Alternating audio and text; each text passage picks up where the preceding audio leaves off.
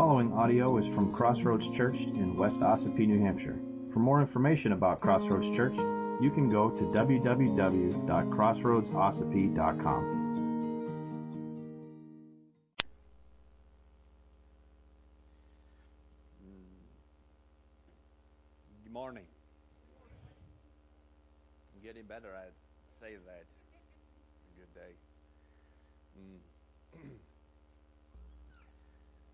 Jesus said in John 15:1, I am the true vine, and my Father is the vine dresser. Every branch in me that does not bear fruit, he takes away, and every branch that does bear fruit, he prunes, that it may bear more fruit. Already you are clean because of the word that I have spoken to you. Abide in me, and I in you. As a branch cannot bear fruit by itself unless it abides in the vine, neither can you unless you abide in me. I am the vine, you are the branches. Whoever abides in me, and I in him, he it is that bears much fruit. For apart from me, you can do nothing. If anyone does not abide in me, is thrown away like a branch and withers, and the branches are gathered, thrown into the fire, and burned. If you abide in me, and my words abide in you, ask whatever you wish, and it will be done for you. By this my Father is glorified, that you bear much fruit, and so prove to be my disciples. As the Father has loved me, so I have loved you. Abide in my love. If you keep my commandments, you will abide in my love, just as I have kept my Father's commandments and abide in his love. These things I have spoken to you, that my joy may be in you, and that your joy may be full. Let's pray. Father, we are grateful that you have brought us together again this week, that we can gather as a family to worship you, to open your word, to read the words that you wrote to us, to show us how to live as your children. So we pray, Lord, that your Holy Spirit would open our eyes to your words this morning, that we'd hear from you and not from me. God, we give you this time for your glory and our good. In Jesus' name, amen. Well, we're continuing our study in Philippians this morning with chapter 4, verses uh, 10 through 13. And that's uh, page 982 in the Pew Bibles, if that's helpful to you, and up on the screen as well. Um, Paul is uh, wrapping up his letter to the Philippians, the church in Philippi, um, and he begins to address the material support that the Lord had provided through the church. But good news for you, we're not going to talk about that today. Um, I think we'll deal with that more next week, and that's not a warning for you not to come. Um, but for this morning, we are going to try and get a handle on a, a much more difficult concept um, than that. Um, that is the idea of contentment. So let's look at our text, begin in verse 10. I rejoice in the Lord greatly that now at length you have revived your concern for me. You are indeed concerned for me, but you had no opportunity. Not that I am speaking of being in need, for I have learned in whatever situation I am to be content. I know how to be brought low, and I know how to abound. In any and every circumstance, I have learned the secret of facing plenty and hunger abundance, and in need. I can do all things through Christ, or through Him who strengthens me. I read that so many times in the NIV. It says, I can do all things through Christ who strengthens me. Um, anyway. This is a, a lousy timing uh, for this text.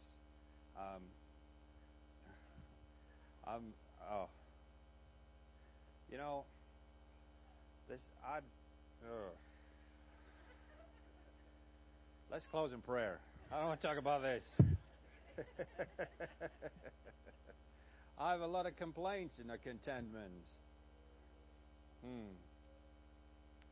I had to drive one of my complaints to church this morning.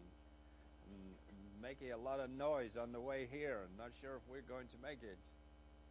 Oh, boy. Anyway. Your complaint wouldn't start this morning? Well, I guess it's not all bad.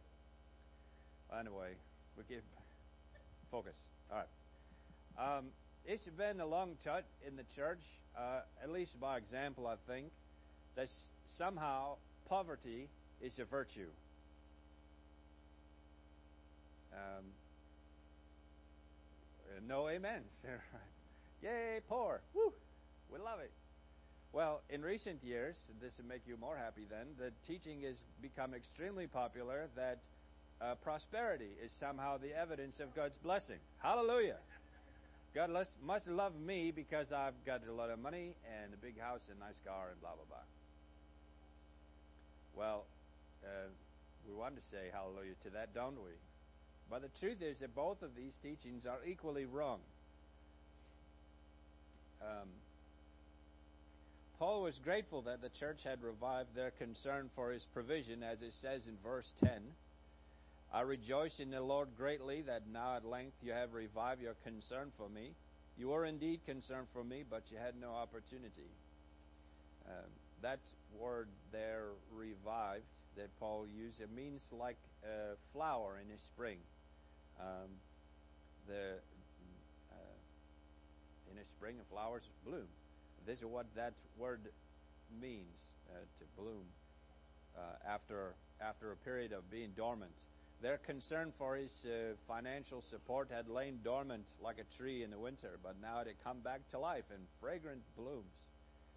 And up until this point, the church had no opportunity to express their concern in giving support to Paul. Uh, but whether it was through Epaphroditus or some other messenger, uh, they were finally able to send on their support to him. But again, I don't want to talk about that anymore. I'll just speak more on that next time.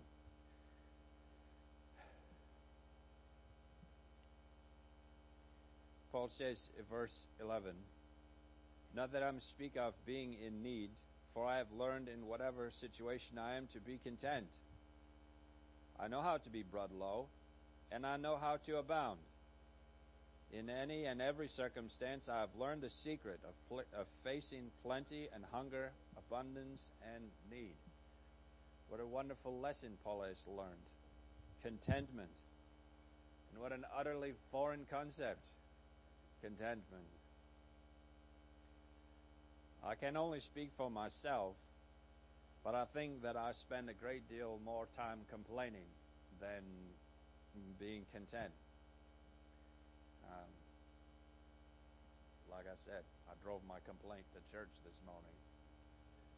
Uh, whether um, it's our our job or our car or our house or our social status or our bank accounts, it it seems as if all we want is a little bit more.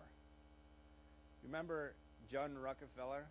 He's used to he's dead now, but he used to be a very rich man. Right? Uh, we went to school in the Berkshires, and the Berkshires is littered with Rockefeller mansions, huge places. And he was once asked, How much is enough? How much money is enough money, Mr. Rockefeller? And he says, Just a little bit more. Maybe it's just me. I'm the only one that feels that way. I'm not asking for a raise. I'm just saying that it's, well, we just want a little bit more than we have. Um, John Calvin said, uh, For that man can never be poor in mind, who is satisfied with the lot which has been assigned to him by God. This, I think, is what we lose sight. Um, whether it is, as Paul put it here, being brought low or abounding, facing plenty or facing hunger, face abundance or facing need, we must first recognize that our lot in life is given to us by God our Father. So that means if you're rich, it's because He wants you to be rich. If you're poor, it's because He wants you to be poor. Now, I'm not saying that our decisions don't come into play. They do. And He uses that to accomplish His purpose because He's smarter than we are. His ways are higher than ours. Um,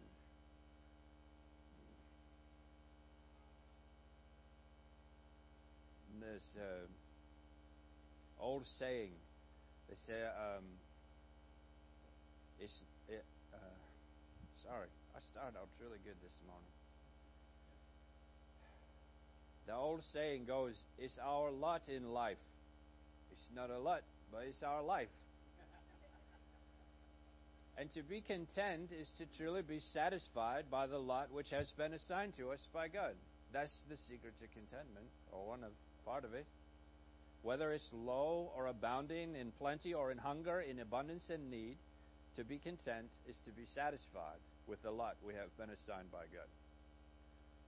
I would like to think, well, I'd like a little bit better lot to be assigned by God, but you don't have it, so move on. You have what you have.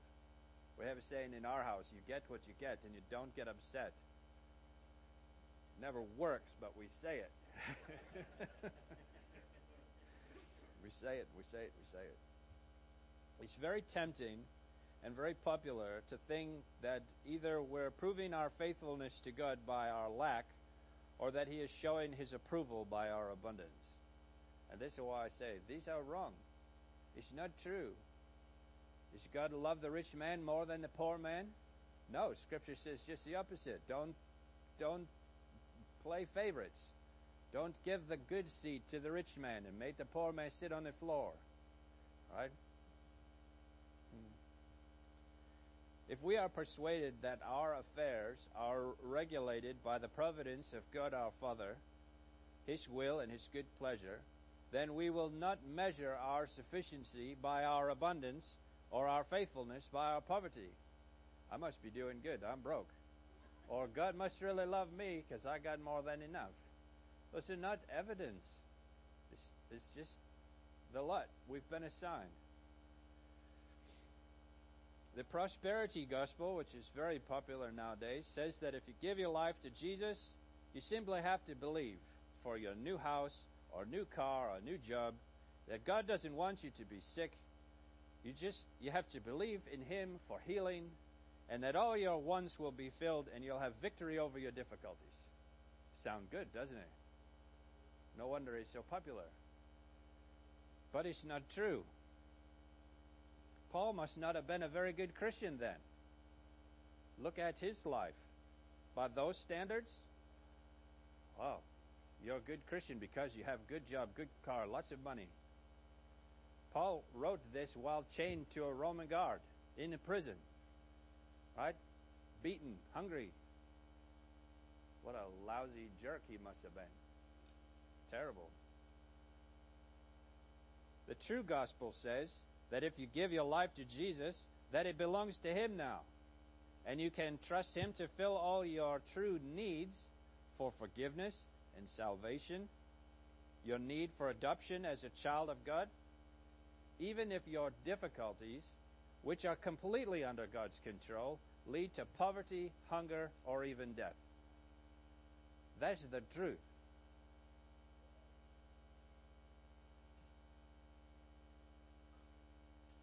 Discontentment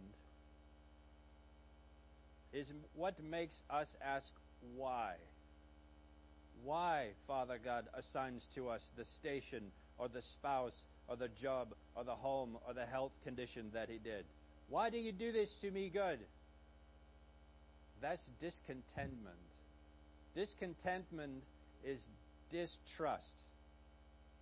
Discontentment is a lack of faith discontentment is sin. Do you hear me? Good. But faith trusts the Father and embraces the assignment and relies on Christ for the strength to deal with it properly and in a way that is pleasing to God. And that's the secret to contentment. Paul said, I know how to be brought low, and I know how to abound. In any and every circumstance, I have learned the secret of facing plenty and hunger, abundance and need. And the blessing is, He didn't keep it a secret, He told us what it was. Verse 13 I can do all things through Him who gives me strength. I can do all things through Him who strengthens me. That's the secret of contentment. Now, these are one of those fortune cookie verses in the book of Philippians that we have to be careful about because we can very easily take this out of context. Well, I can do all things through Christ who strengthens me. Now I'm going to go jump off a building and trust that I can fly because I can do all things through Christ who strengthens me. Is it true? No. What are the all things that he's talking about? Hmm. This is not a promise that we can claim as we jump off that building. It's a declaration of trust. Trust in the Lord, knowing that whether we are facing abundance or need, it is He that assigns us to that station for His purpose and His glory. We can trust in His providence. We can trust that our Father has worked things out in advance to arrange circumstances and situations for the fulfilling of His purposes.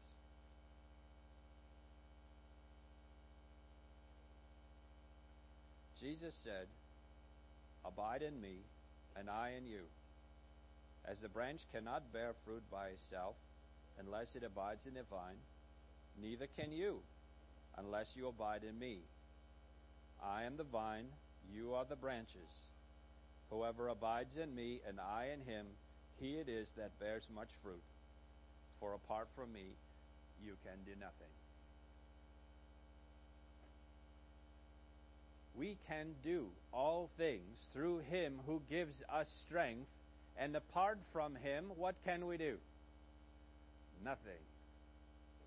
Sum total of zero. So whether you are a millionaire, or a thousand thousandaire, or a hundred hundredaire, or an heir, or broke, whether you are the CEO or in the stockade, you must first recognize that you are and will always be completely dependent on God the Father. Completely. But so we don't lose our comfort in God when we're hungry. And we don't lose sight of our dependence on God when we are full.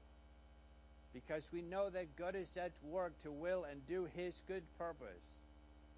Whether that means we got a lot or a little. We truly can do all things through Him who gives us strength because we know that it is He who assigns us our tasks and our stations. He who brought us to it will bring us through it. I used to say, He who calls us to it will drag us through it.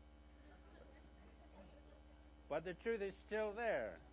Right? Sometimes that's how it is. You hear the old poem of the footprints in the sand, and the man sees a, a set of footprints, and then uh, two sets of footprints, and then one set of footprints. And Jesus said, It's those times that I carried you.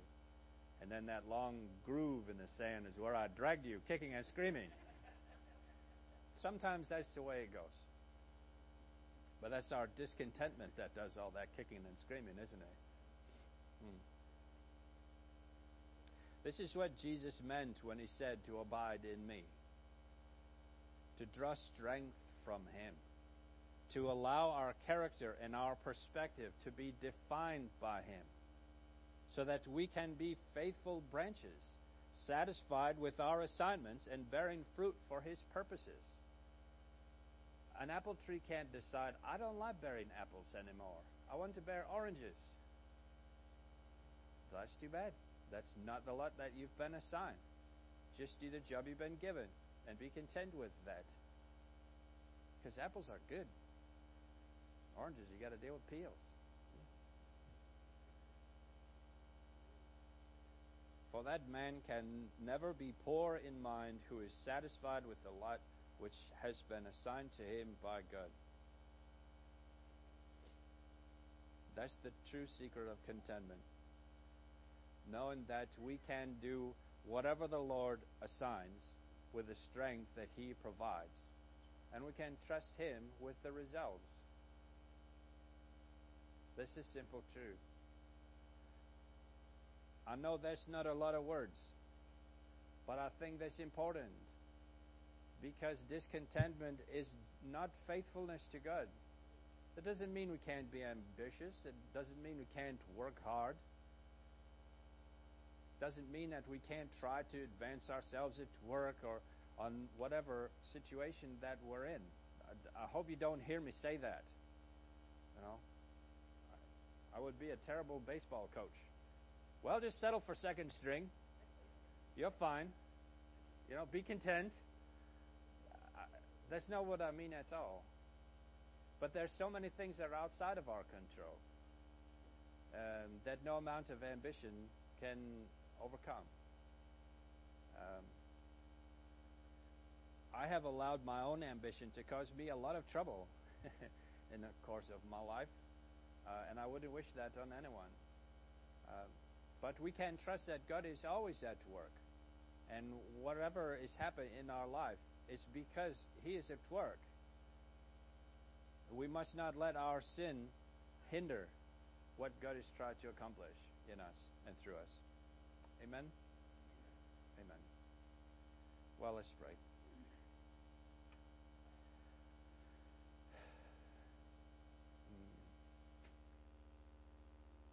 Father, I pray that your Spirit would continue to speak. I I feel like I'm not saying enough word. Um, but Lord, we trust you. Um, I pray, Father, that you would remind us of the secret of contentment, is trusting that you have assigned us our station and you are at work in it, even in a really short sermon. You are still at work. Father, I pray for those uh, who don't know you and don't know uh, the power of Christ at work in their lives. They can't be content because they don't know the one who has assigned them their lot and station. I pray, Father, if there's anyone here that does not know you as Savior and Lord, that they would give their hearts to you in faith. Simply ask you for forgiveness and trust you with their lives. Lord, we trust you with this message. We pray that you would forgive us for being discontent. Forgive me. We know that you're in work in all things, whether it's a beat up old car or a lousy job. God, we know that you're at work and we trust you. We know that you know better than us. So we pray, Father, that you would be glorified in the midst of our circumstances, that our trust in you would increase, that we would have no fear for tomorrow because we know that you hold it in the palm of your hand. Like the old song says, Your eye is on a sparrow, and we know you watch us. We love you, Lord, and thank you. In, Jesus' name, amen. If you would like to participate in the mission of Crossroads Church through financial support, checks can be mailed to Crossroads Church, Post Office Box 576, West Ossipee, New Hampshire 03890.